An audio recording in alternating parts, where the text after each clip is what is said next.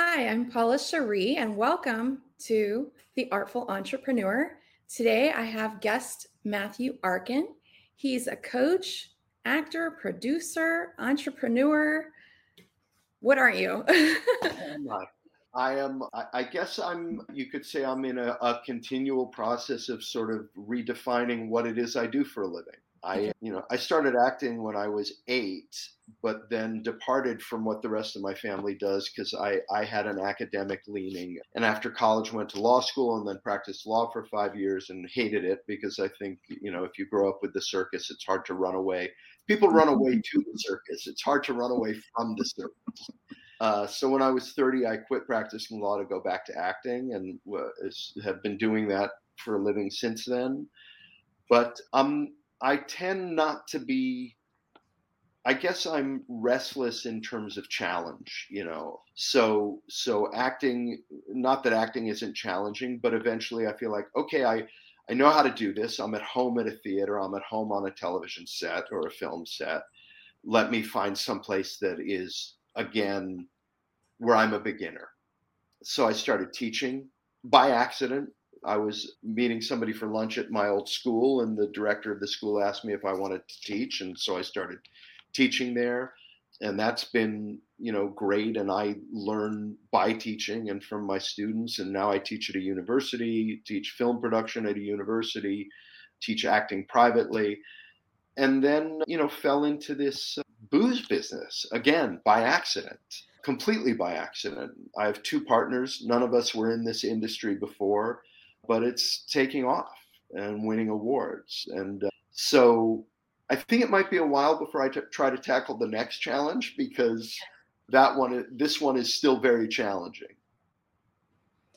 Yes, I'm just so many interesting things. I actually, so the name of your spirits brand is called Batch 22. And I actually had to Google what Aquavit was because I just don't think there's that many producers of it in the US.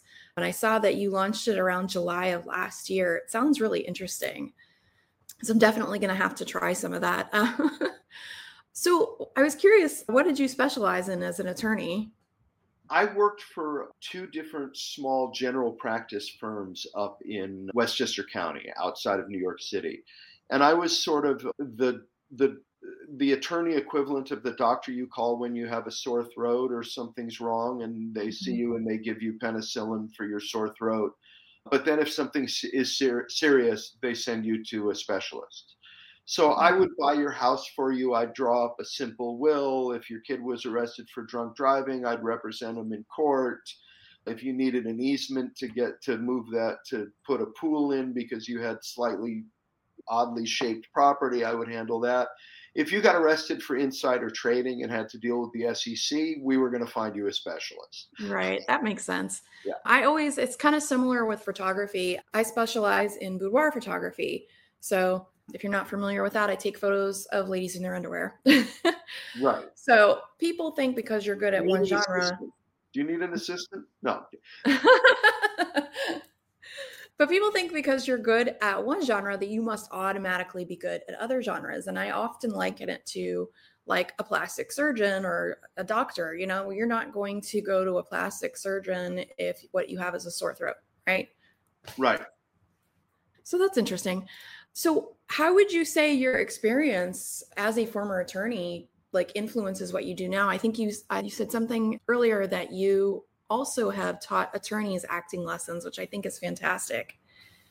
Yeah, yeah, I, I don't call it acting lessons so much as storytelling lessons because I believe that, and this is sort of borne out by some science, that the, the human brain isn't wired to listen to arguments. The human brain is wired to listen to stories. You know, that's what we've been doing for thousands and thousands of years is listening to myths and stories around campfires, myth, uh, stories with good guys and bad guys.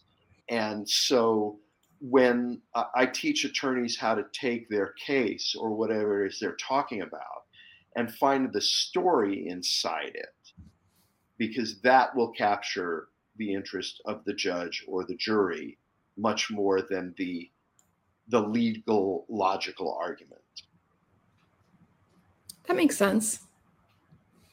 Uh, an example of that was one time I was I was giving a presentation at the New York County DA's office, and volunteers got up and gave opening statements or or their arguments in appellate cases that they were presenting. And this this attorney got up and she gave her her she she presented her case, and you could see everybody in the in the room sort of nodding off.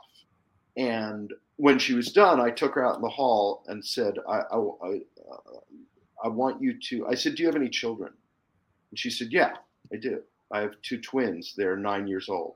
I said, Okay, this is going to sound completely crazy to you, but I want you to go back in there and give the same argument you just gave.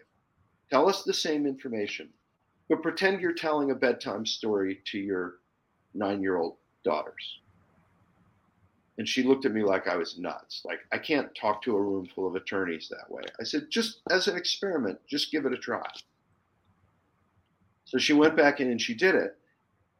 And, you know, even she could see it. Everybody in the room put their newspapers down, sat forward, and listened to what she had to say.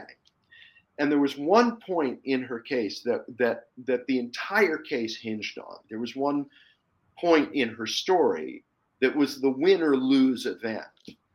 And I turned to the room and I said, How many of you heard that win or lose event the first time she told the story?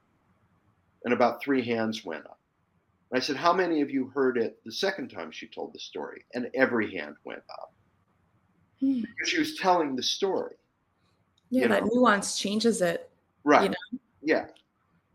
That if, makes sense. If, if, if you say, and then the big bad wolf puffed and puffed, and it's just part of your legal argument, and it's delivered the same way everything else you have said is delivered, people can miss it. But if you get to it mm-hmm. and say, and then the big bad wolf huffed, and he, you know, people people hear it. Now it has emotional context. Yes, that makes sense. Yeah. Okay. Great. Uh, so going back to like all of these roles that you have, how do you really balance, you know, being an entrepreneur, you know, an author, a coach, and an actor? Wow, that's a question. Right now, I usually involves getting up at five o'clock or six o'clock in the morning and and and returning every email and sending every email I need to send for the day because at some point the rest in at around 10 or 11 an email's going to be come in or a or a mm-hmm. phone call is going to come in that sets the rest of the day on fire with stuff that has to be dealt with yes yeah. so and i have to take care of any of the long range planning and stuff well ahead you know first thing in the morning before 9:30 or or it doesn't get done that makes sense. One of my coaches or mentors told me because we're always stressed about not having enough time. We always say there's never, I you know, you catch yourself saying there's not enough time, there's not enough time. And she would say, if you just remember that you're only going to get like two to three things done a, a day, you know, pick out your most important things that need to be done. And that's really helped me like a ton I just wonder too, like, because, and I'm a photographer, so I'm used to wearing like all of the different hats too. We do all of our marketing, all the editing, post production most of the time, set design, all of that good stuff. Right. And I always feel like if you're doing it without an assistant, I don't know, it's like, it's almost like you have to compartmentalize everything. Yes. You know, like today you're the acting coach, tomorrow you're the producer. right.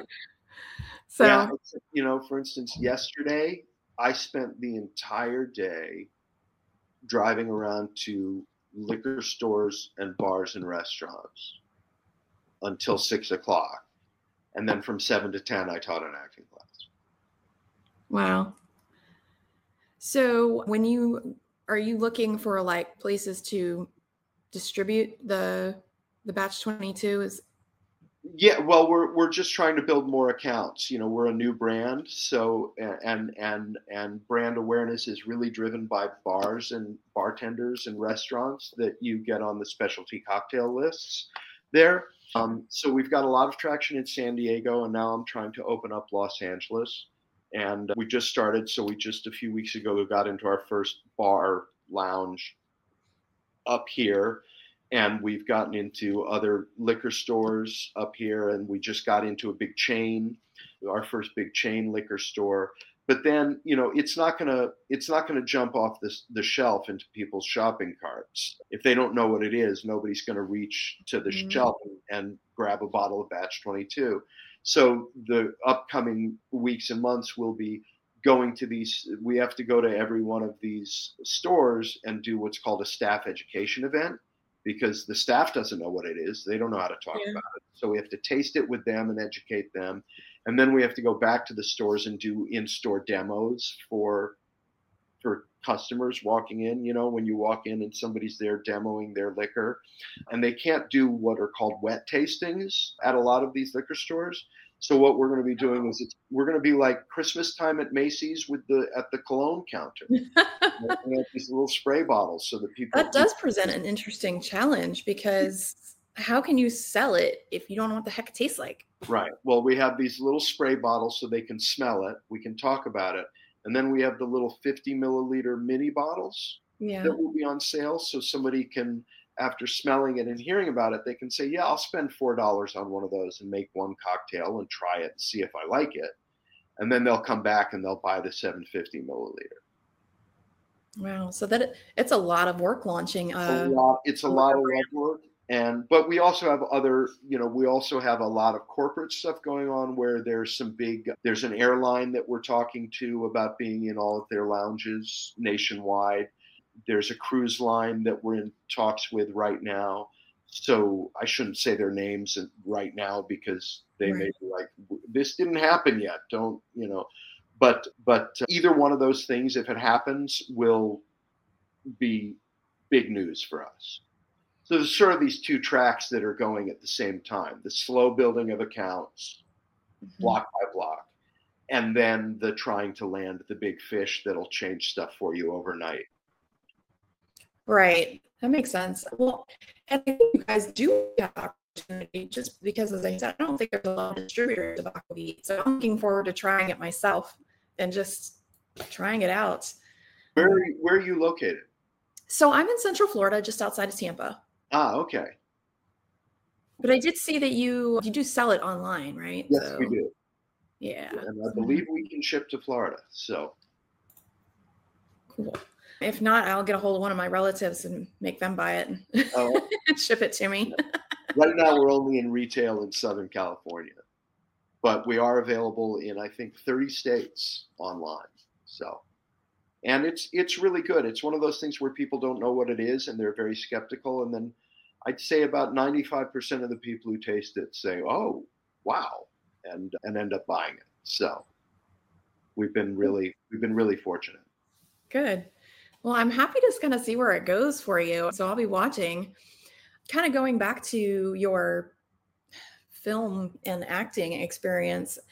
I mean, I would imagine that you probably have a lot of lessons just from working in the film and acting industry that could also apply as an entrepreneur. Yes, both both the, the legal background and the acting background has, has helped a lot because I don't I don't think of myself as a natural salesman or salesperson. So I, I've had to really and and was having a great deal of difficulty viewing myself that way.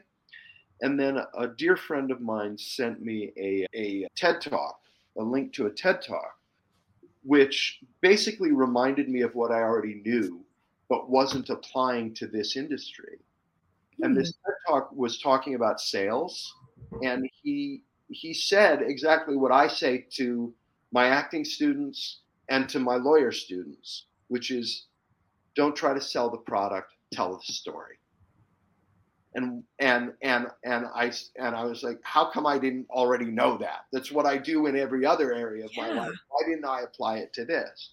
And when we started mm-hmm. focusing on the story of Batch 22 and how it came about and why we're doing what we're doing with Batch 22, investors, everybody else, investors, restaurants, bar owners, and customers all started to respond in a completely different way and that's because Batch 22 came out of this. The, the origins of it were this this this incredible night from my youth, when I was visiting my father on a film set in Europe. It was about three o'clock in the morning, and the crew was tired and cold and grumpy. And some guy didn't speak any, you know, none of the crew spoke any English, so I didn't know what was being said. But some some grip pulled an unlabeled bottle of something he had made back at his village. We pulled this unmarked bottle out of his kit bag and poured shots for everybody. And it was immediately apparent that there was a history and a story behind this spirit. That there was a, com- a community spirit around it. There was a bonding. There was a shared history and it the, the energy of the set changed completely everybody woke up cheered up and got back to work with with a completely different energy and i i looked at that and i said wow that's you know that's what a shared culture a shared spirit can do mm-hmm. years years later just three or four years ago my father we, we've talked about that night over the years. We have no idea what it was that person poured.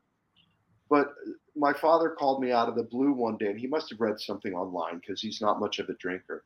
He said, "You know, you can make aquavit at home," and he knows I like to tinker in the kitchen and pick up hobbies. and And I said, "Why would why would I do that? Aquavit is terrible." vodka and infuse it with different spices in a mason jar, and after a few days, you got aquavit and I ignored him, which you shouldn't do with your father when he tells you something. he kept bringing it up. And so about the third or fourth time he brought it up, I thought, okay, I'll try it. I'll make some. And I looked at a bunch of recipes online, and some of the ingredients I liked, and some of them I didn't. So I sort of came up with my own version of it. It has caraway in it, which makes it an aquavit. If you don't have the caraway, it's not an aquavit, but you can do anything else you want to it and I made it, and that would have been the end of it. Except one of my one of my friends, who's now one of my partners in the business, tasted it, and he said, "Hey, I think we can sell this." And he had he had been a stand-in for George Clooney at, at one point, and remembered the times when Clooney was bringing the the Casamigos, early versions of that around, and he had this little light bulb moment saying, you know, this is different than Casamigos. This isn't a tequila. It's something people don't know about. So we brought another good buddy of mine from college in. The first fellow is Mark Morosi, a former acting student of mine. And then the other fellow, Bruce Glassman, my best friend from my college days.